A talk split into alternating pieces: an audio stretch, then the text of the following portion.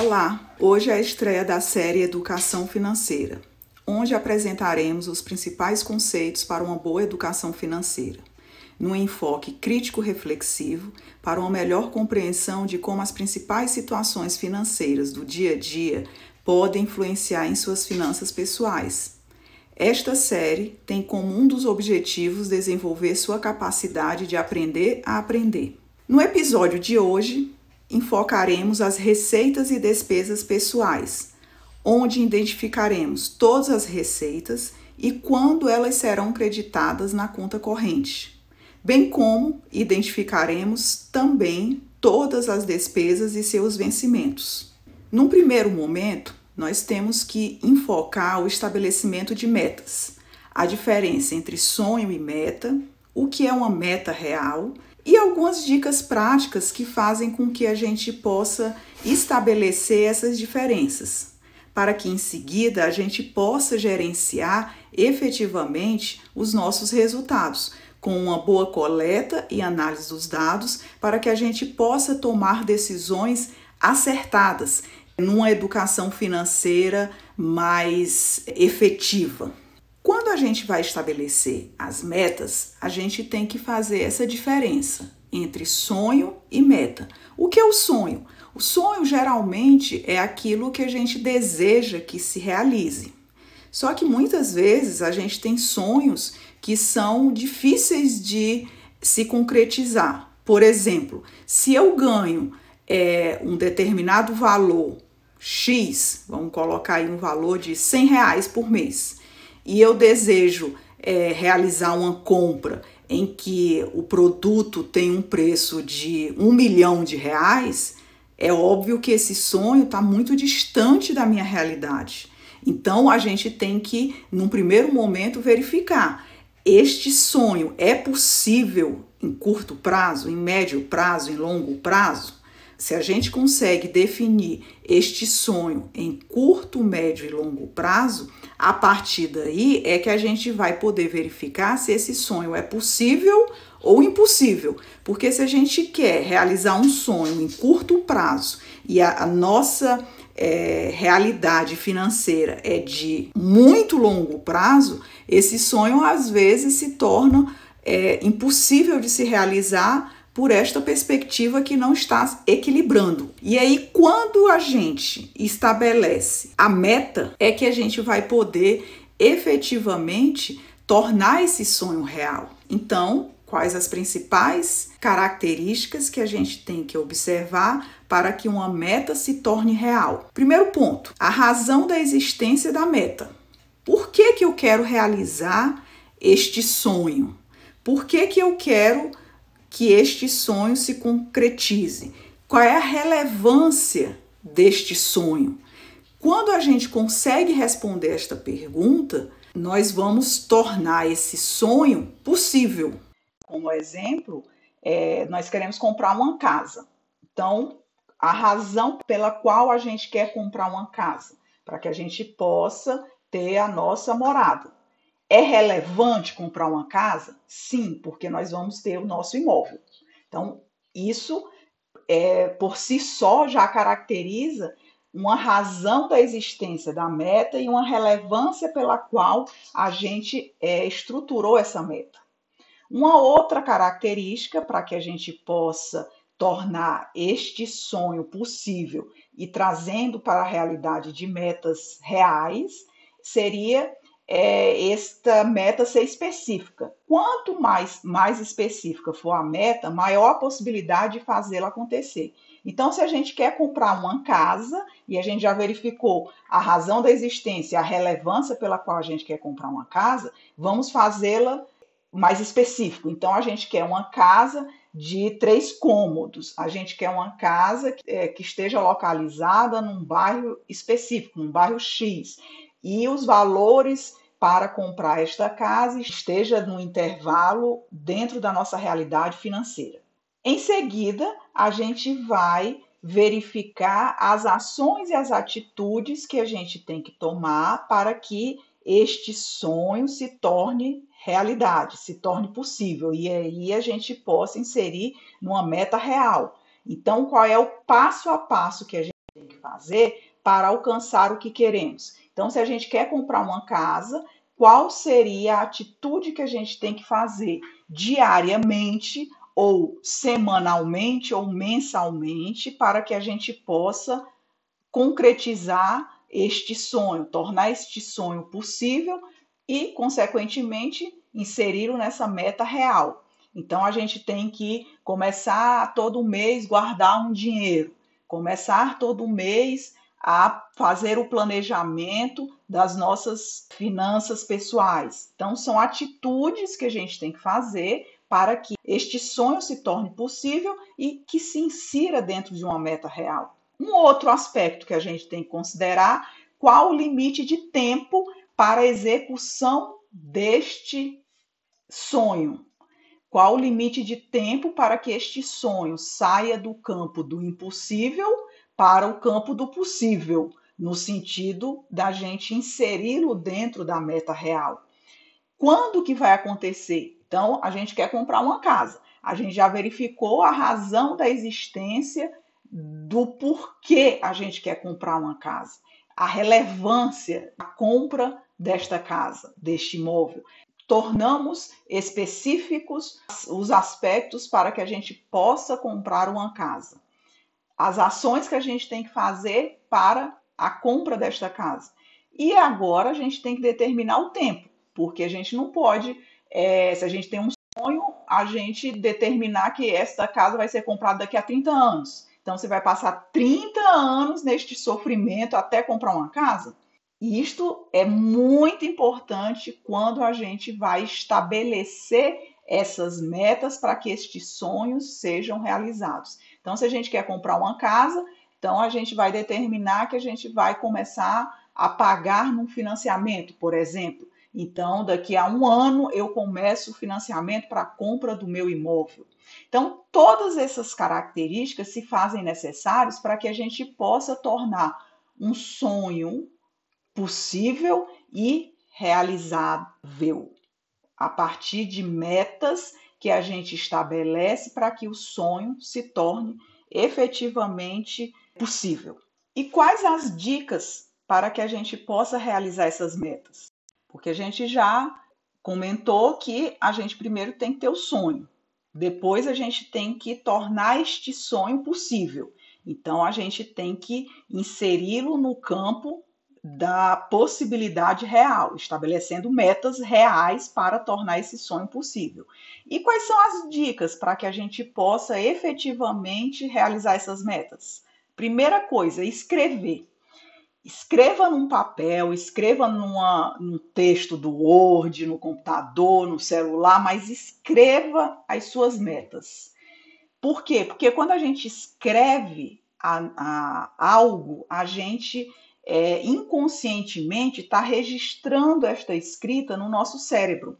Então, é muito importante que a gente escreva, para que a gente possa visualizar quais são as metas que a gente tem. E um outro aspecto também, quando você estiver escrevendo as suas metas, escreva-as de uma forma que você consiga já visualizar se essas metas são de curto, médio ou longo prazo. Uma segunda dica é ler ou ver o que você escreveu constantemente. Então, não é só escrever e deixar ali num canto qualquer. Você tem que escrever e você está sempre é, verificando se você está conseguindo realizar aquela, aquela meta ou não. E qual o problema que está ocorrendo para que você não realize a meta. Então, acaba que a gente... É, mesmo vai se autoanalisando em relação a essas metas. A terceira dica é confrontar o medo, principalmente quando a gente tem sonhos que a gente considera grande. Então, quando a gente tem um sonho grande e a gente consegue efetivamente é, elencar quais são os passos, quais são as metas que a gente pode efetivamente realizar para que esse sonho se torne possível, muitas vezes a gente fica com medo de realizar essas ações, por achar que o sonho é muito grande, é um sonho impossível. Então, é muito importante que a gente controle o nosso medo. O medo faz parte da vida. A gente sabe que sempre a gente fica temerosa por alguns aspectos, mas a gente tem que confrontar esse medo para que essas ações efetivamente se realizem. E a quarta dica é agir. Então, sair do campo da abstração, porque primeiro a gente sonha, depois a gente verifica quais são os passos a passo que são necessários para que a gente efetive esse sonho. O terceiro aspecto é que a gente controle esse medo. Para o quarto passo, a gente agir efetivamente em relação às ações que são necessárias para que a gente possa realizar as metas. E essas ações vão estar estabelecidas e estruturadas naquele momento em que a gente vai verificar qual é o passo a passo para que a gente possa realizar a meta. Então, neste momento é que a gente vai conseguir estruturar todas as ações para que a gente possa realizar as nossas metas para um sonho se tornar possível.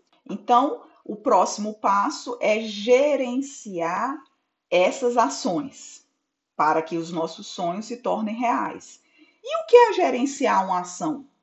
Gerenciar é você verificar, a partir da coleta de dados, é, quais são os dados que são verídicos, os dados que são precisos. Analisando esses dados para que a gente possa tomar decisões efetivas das ações realizadas.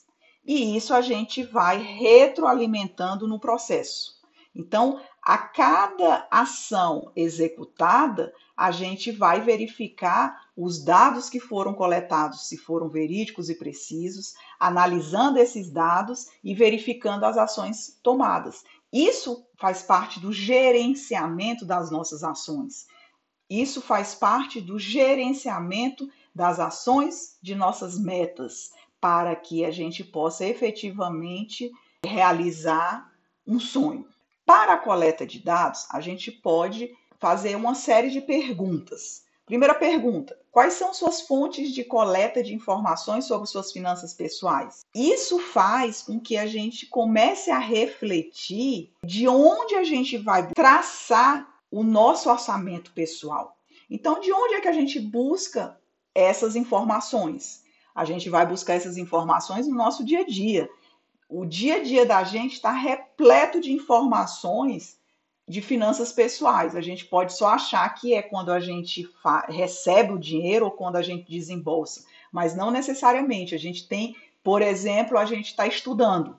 No momento que a gente está estudando, a gente pode estar tá com alguma luz acesa. Ali é uma fonte de energia que está sendo gasta. Uma internet que a gente está utilizando para baixar esse podcast para que a gente possa escutar. Então, a fonte de informações para que esses dados sejam tratados e trabalhados e analisados para que a gente possa estabelecer o nosso orçamento pessoal, eles são coletados no nosso dia a dia. Uma outra pergunta, você anota todos os seus gastos? Isto é de suma importância.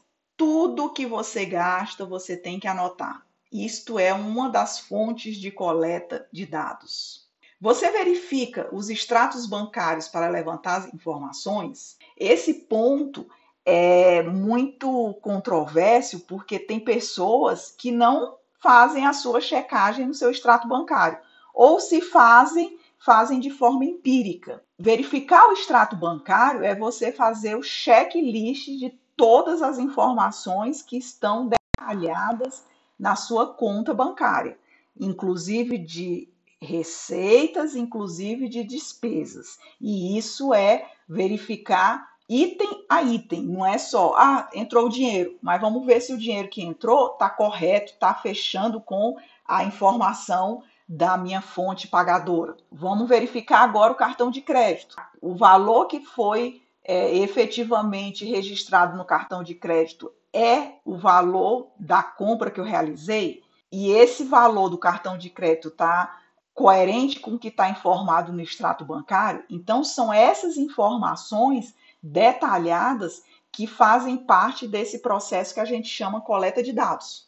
como que você vai extrair essas informações para que você possa elaborar o seu orçamento doméstico. Uma outra pergunta, você confere as faturas de cartão de crédito e verifica gasto a gasto? Como eu comentei agora há pouco, cartão de crédito é de suma importância essa verificação lançamento a lançamento. Todo mundo deve conhecer alguma situação de alguém em que o valor registrado no cartão de crédito foi a maior. Todo mundo deve conhecer alguma situação é, de alguém que teve lançamento no cartão de crédito sem ter efetivamente realizado a compra. Então, o cartão de crédito, se você não tiver o controle efetivo do cartão de crédito, você pode ter uma bomba relógio no seu orçamento doméstico. Uma outra forma de coletar dados. Você verifica seu contra-cheque para saber se os descontos e impostos estão aplicados de forma correta? Aqui também entra aquele comentário falado agora há pouco, se a receita que você efetivamente teve da sua fonte pagadora em que entrou no seu extrato bancário, é o que está informado em seu contra-cheque. Então, feito a coleta de dados, a gente vai para a parte de análise desses dados. Isso tudo faz parte de um bom gerenciamento das informações que são precisas para um correto orçamento doméstico. Então, na análise dos dados, é essencial a gente garantir decisões assertivas. Por exemplo, você coletou uma informação em seu extrato bancário, em que você observa que o valor que está registrado no extrato está incorreto. Então, você tem que ter uma decisão assertiva. Em que sentido? Ter o contato com seu gerente de banco para poder você verificar o porquê daquele registro incorreto. A análise de dados é uma fase crucial no processo de gerenciamento. Por quê? Porque quando você tem uma análise enviesada, você vai ter um gerenciamento enviesado. Isso aí é diretamente proporcional. Então, um, um aspecto vai influenciando o segundo aspecto. Então, se você tem uma coleta de dados com dados que não são verídicos, na hora de você analisar esses dados, você também vai ter uma análise enviesada. Consequentemente, o seu gerenciamento vai estar enviesado e, por conseguinte, você vai ter um orçamento doméstico que não vai condizer com a, reali- a sua realidade, para que você possa realizar os seus sonhos. As análises eficientes só são possíveis se tivermos boas informações. E o que são essas boas informações? São informações verdadeiras, são informações que você pode extrair no momento de uma boa coleta de dados, para que você possa ter uma efetiva análise e conseguir gerenciar dia a dia o seu orçamento doméstico. Então, você tem que saber de onde você está tendo a sua fonte de renda, de onde está entrando dinheiro, para onde está saindo dinheiro. Então, tudo isso a gente chama de boas informações, esse nível de detalhamento que a gente estabelece para que a gente possa ter um gerenciamento melhor dos nossos dados, para que a gente possa tomar decisões mais assertivas. E aí sim a gente pode dizer que está tendo análises eficientes. Mesmo a gente tendo realizado o processo de forma rigorosa, obtendo informações mais atualizadas e precisas existentes, fazendo uma análise muito criteriosa, inclusive com a ajuda de especialistas, e tomando as decisões de forma estruturada, com ações planejadas e bem executadas, não teremos total garantia de atingir o melhor resultado no processo. Por quê? Porque pode ocorrer falhas neste caminho. Então, a gente tem que estar sempre retroalimentando o sistema para que a gente possa verificar onde ocorreu alguma falha. Então, ao recomeçar o processo, a gente vai poder verificar onde está tendo esse gap. Então, uma forma de melhorar o processo é sempre repeti-lo. Quanto mais a gente repete aquela ação, mais prática a gente vai adquirindo e, consequentemente, a gente vai tendo um resultado mais efetivo. Após tomarmos algumas decisões ou ações, devemos recomeçar o processo. Novamente obter dados para ver se os números mudaram com as decisões tomadas. Devemos adotar um processo de melhoria contínua. Isso é de suma importância, a gente está sempre repetindo este processo. Qual é o objetivo disso? O objetivo é que a gente possa ter é, um melhor gerenciamento dos nossos dados. Por quê? Qual é, o, qual é o objetivo da gente ter um gerenciamento efetivo dos nossos dados? A gente vai ter um orçamento doméstico mais próximo da realidade. Então, a gente vai poder efetivamente realizar aquelas metas traçadas. Lá no início do podcast de hoje, a gente comentou sobre isso, a diferença entre sonhos e metas, no sentido de que a gente pode tornar um sonho uma meta, porque a gente vai tornar este sonho, trazer este sonho para o campo do possível, do realizável.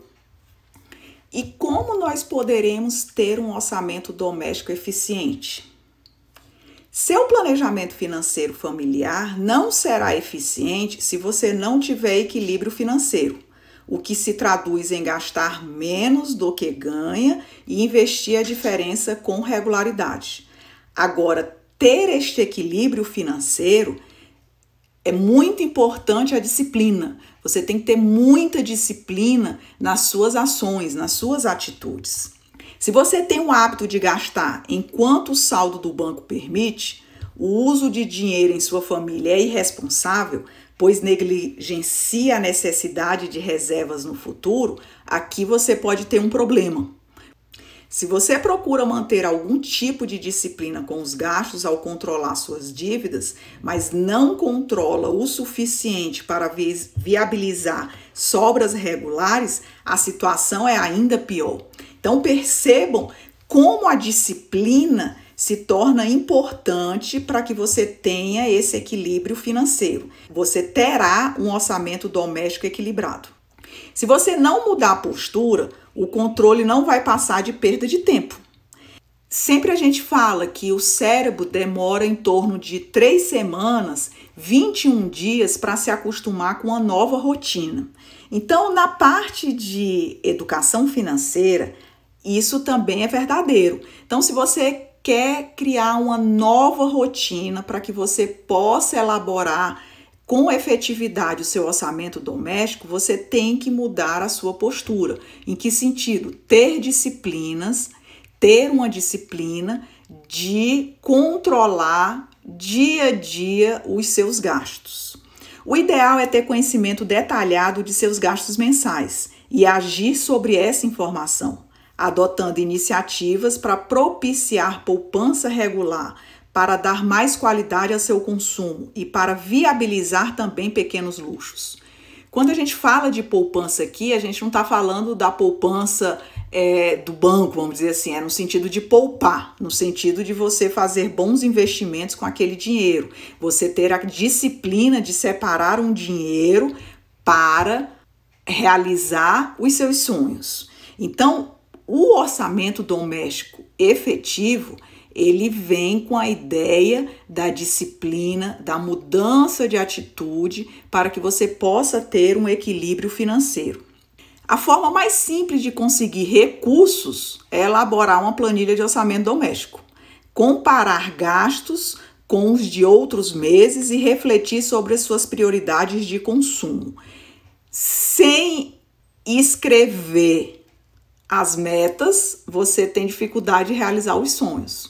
Comparativamente a esse raciocínio, a gente traz a planilha orçamentária. Se você não fizer uma planilha orçamentária, dificilmente você vai conseguir gerenciar seus recursos, porque se torna difícil você visualizar o todo. Quando você faz uma planilha de orçamento doméstico, você consegue visualizar o todo. E quando você visualiza o todo, você consegue perceber aqueles gastos que são menos prioritários dos mais prioritários, o que você deve reduzir, onde você está gastando mais, o que você poderia é, gastar de uma forma mais ordenada. Então, tudo isso faz parte de uma boa educação financeira. Para efetuar o orçamento doméstico, temos de ter controle de nossas finanças pessoais. Isso aí a gente vem repetindo é, neste podcast de uma maneira mais efetiva. Por quê? Porque a mudança de comportamento é o primeiro ponto que a gente tem que considerar para uma boa educação financeira.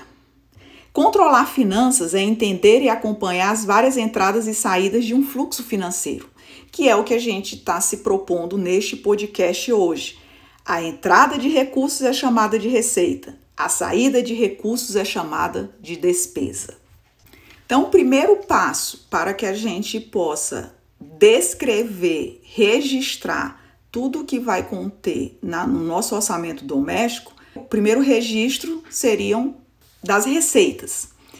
Receita é qualquer dinheiro que venha para o nosso bolso. Então, a gente pode falar que as diferentes fontes de renda da família faz parte desta receita. Elas devem ser discriminadas e detalhadas. Então, se você tem uma, duas, três, dez fontes de renda, isto deve estar bem detalhado no, na sua planilha de orçamento doméstico, incluindo ganhos extras, décimo terceiro, férias, bônus, gratificações, tudo aquilo que entra no seu orçamento familiar deve ser registrado. Isso é o que a gente chama em finanças pessoais de receitas. Receitas não tributadas também devem ser lançadas, incluindo receitas de pequenas vendas de bens, caixinhas, gorjetas e presentes em dinheiro. Então, quando a gente fala receitas não tributadas, é, de uma maneira mais simplificada, são aquelas receitas que você não tem a, a, não, não vem de uma fonte é, de renda específica com tributação na fonte. Então, se você recebe um dinheiro da sua tia de presente de aniversário, então esse dinheiro tem que entrar na sua planilha orçamentária como uma receita. Você tem que detalhar e descrever todos esses dinheiros que entram e que a gente denomina de receita. Então, você vai ter os dois tipos de receita: as receitas esporádicas e as receitas periódicas. Receitas esporádicas são aquelas que vêm de vez em quando, previstas ou não. Por exemplo, vendas de carro, prêmios de loteria, saques de fundo de garantia, um presente de uma tia em, de, em forma de dinheiro. São receitas esporádicas, que você não tem a previsão de quando você vai receber ou se vai receber. As receitas periódicas são aquelas que vêm sempre de acordo com determinada periodicidade. Então, salários do mês, lucros de empresas, rendimento de investimento, elas podem ser mensais ou anuais. Aqui entra, por exemplo, férias. Férias é uma receita que você sabe que vai receber, você estando com vínculo empregatício, então você recebe uma vez no ano as férias. Então, é uma receita periódica anual. Então, ter esta diferenciação nesse primeiro momento das, de quantas receitas você tem e quais os tipos de receita, se é esporádica ou periódica, vai ser o primeiro campo de uma boa planilha orçamentária.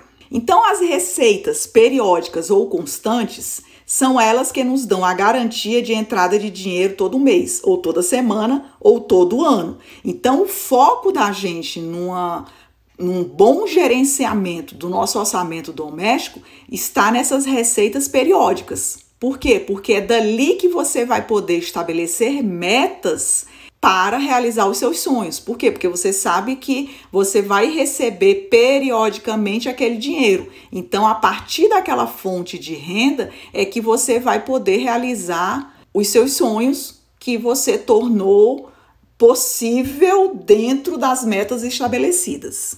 Então, você precisa saber quais as suas fontes de receita, quantas fontes de receitas você tem, qual a participação em termos percentual de cada receita dessa no total. Então, se você recebe três fontes de renda, No somatório total, você tem que saber, a primeira fonte de renda representa trinta por cento da receita total, a segunda sessenta por cento e a terceira dez por cento. Então é importante que você perceba qual é o percentual, qual é a participação de cada fonte de receita dessa. Por quê? Porque você vai estar detalhando ao máximo a sua planilha orçamentária no que se refere à receita, para que você possa é, lá na frente determinar de qual fonte de receita você vai investir ou você vai inserir alguma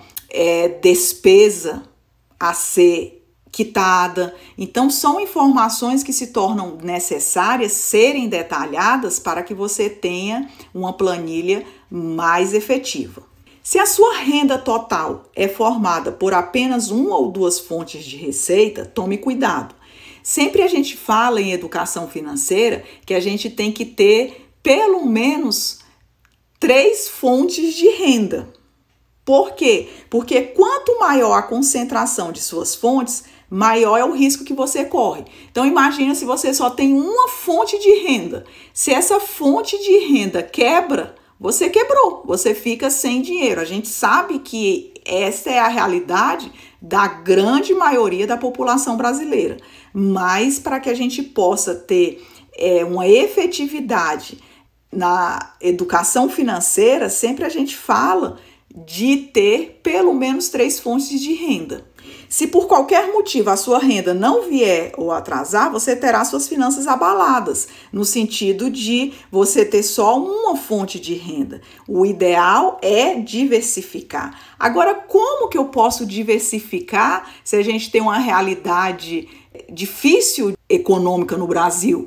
Aí é onde entra a criatividade para novas formas de você conseguir ganhar dinheiro. Um outro registro que a gente tem que inserir na nossa planilha orçamentária é o registro das despesas.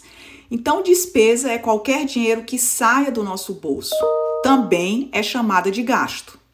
O número de despesas é maior do que o de receitas na sua planilha orçamentária? Aí é onde você vai ter que detalhar ao máximo as informações que você está coletando.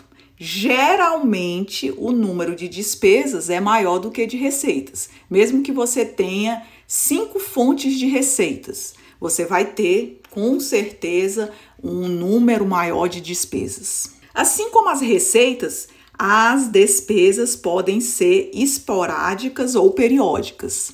As despesas esporádicas são aquelas que ocorrem de vez em quando, previstas ou não. Por exemplo, manutenção de veículo, compra de presente para uma festa inesperada, são aquelas despesas que você não tem é, a previsão de quando elas vão ocorrer. Então, você caracteriza como despesas esporádicas. As despesas periódicas são aquelas que ocorrem de acordo com determinada periodicidade. Por exemplo, pagamento de aluguel, se você mora de aluguel, conta de água, de luz, de telefone, I P V A, I P T U, presente de aniversário de pai ou de mãe. Então, são aqueles, aquelas despesas que você tem como determinar a periodicidade.